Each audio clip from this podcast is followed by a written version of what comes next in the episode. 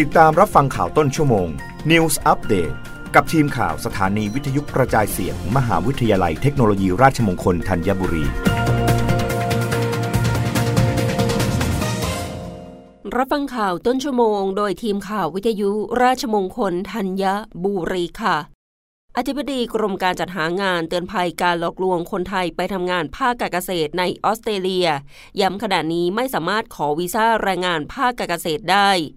นายไพโรธโชติกาสเสถียรอธิบดีกรมการจัดหางานเปิดเผยว่า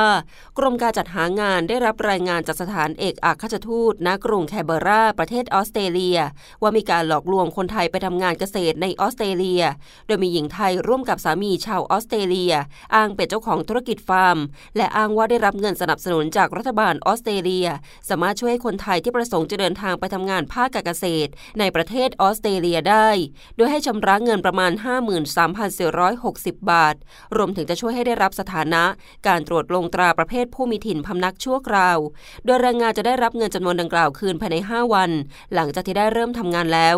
ทำให้แรงงานไทยหลงเชื่อ และชักชวนญาติคนรู้จักในประเทศไทยกว่า 100 คน โอนเงินจำนวน7ล้าน2แสน9หมื่นบาทให้ตั้งแต่เดือนกันยายน 2563 นับแต่มีการโอนเงิน ก็ไม่สามารถนำแรงงานไทยเดินทางไปทำงานออสเตรเลียได้ จากการตรวจสอบไม่ได้เป็นเจ้าของธุรกิจฟาร์มตามที่กล่าวอ้าง ซึ่งการดำเนินการดังกล่าวถือเป็นการหลอกลวงคนหางาน จึงขอย้ำว่าก่อนตัดสินใจไปทำงานต่างประเทศ ควรศึกษาข้อมูลเกี่ยวกับประเทศที่จะเดินทางไปทำงาน เพื่อป้องกันการถูกหลอกลวงทางนี้กรมการจัดหางานขอแจ้งให้ประชาชนคนหางานทราบว่า ล่าสุด รัฐบาลออสเตรเลียเปลี่ยนแปลงรัฐบาลชุดใหม่ จึงขอยุติโครงการวีซ่าแรงงานเกษตรของออสเตรเลีย ที่อยู่ระหว่างเจรจากับประเทศไทย ซึ่งทำให้ไม่สามารถขอวีซ่าแรงงานภาคการเกษตรเข้าไปทำงานในประเทศออสเตรเลียได้ ประชาชนที่สนใจไปทำงานต่างประเทศ สามารถศึกษาข้อมูลจากแหล่งเชื่อถือได้ที่ เว็บไซต์กรมการจัดหางาน www.doe.go.th